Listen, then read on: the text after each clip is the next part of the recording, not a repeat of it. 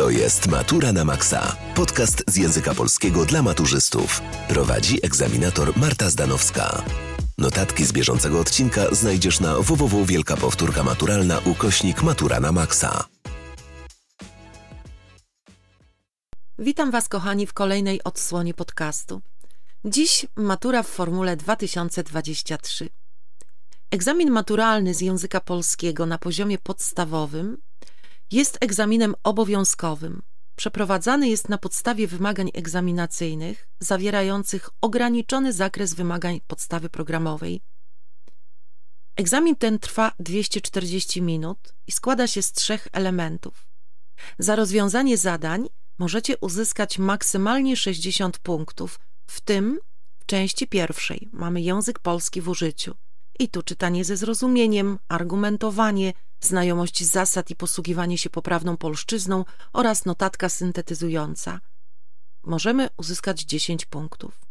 Część druga to test historyczno-literacki, a więc tu wymagana jest znajomość problematyki lektur obowiązkowych i za tę część możecie uzyskać 15 punktów. I część trzecia, wypracowanie, za które maksymalnie możemy uzyskać 35 punktów, tu mamy dwa tematy wypracowania do wyboru: tekst argumentacyjny, oba tematy bez wskazania konkretnej lektury obowiązkowej. Natomiast lektura do waszego wyboru spośród wszystkich lektur obowiązkowych będzie zamieszczona w arkuszu egzaminacyjnym. I wymagana minimalna długość wypracowania to 300 wyrazów. Egzamin maturalny z języka polskiego w części ustnej również jest egzaminem obowiązkowym trwa 30 minut, w tym 15 minut macie na przygotowanie się do odpowiedzi i 15 minut na wygłoszenie swojej wypowiedzi i rozmowę z komisją egzaminacyjną.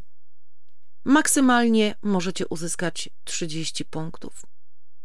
Jak wygląda zestaw zadań egzaminacyjnych? Otóż losujecie zestaw składający się z dwóch zadań. Zadanie pierwsze z puli zadań jawnych zawiera zagadnienie sprawdzające znajomość treści i problematyki lektury obowiązkowej.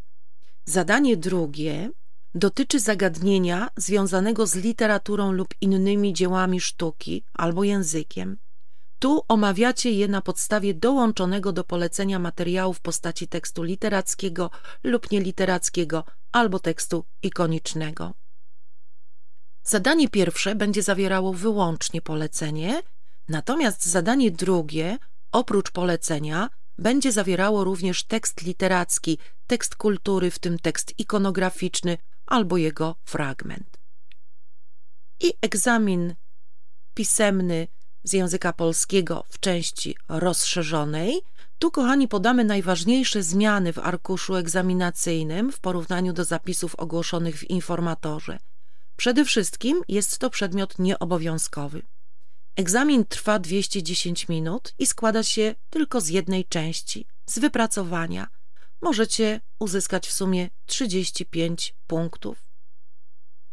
Arkusz zawiera dwa tematy wypracowania do wyboru. Nie jest określona forma gatunkowa wypowiedzi, ale każdy temat wymaga odwołania się do lektury obowiązkowej.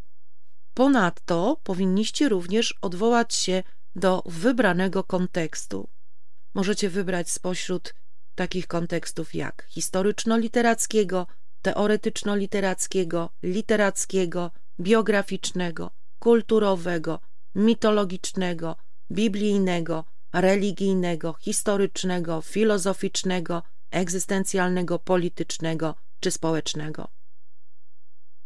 Pamiętajcie, że możecie jako utwór dodatkowy, poza lekturą obowiązkową wskazaną w podstawie i zamieszczoną w arkuszu, przywołać poezję albo inny utwór literacki.